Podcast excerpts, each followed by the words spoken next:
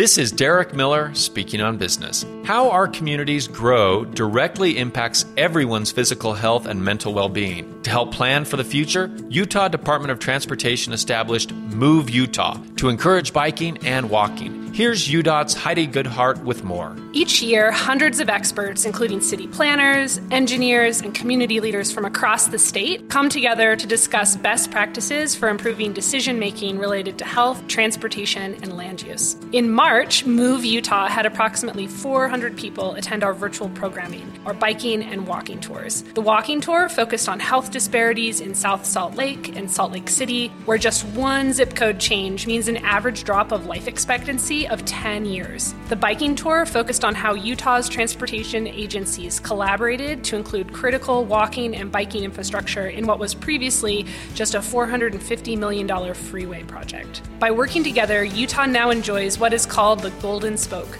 a regional trail system spanning more than 100 miles from Ogden to Provo, the most extensive biking and walking network in the western United States. Find out more at move.utah.gov. Walking and riding bikes reduces traffic congestion, improves air quality, enhances our mental health, and makes Utah a healthier place to live. We are fortunate to have leaders engaged in these issues through the Move Utah effort. I'm Derek Miller with the Salt Lake Chamber, speaking on business.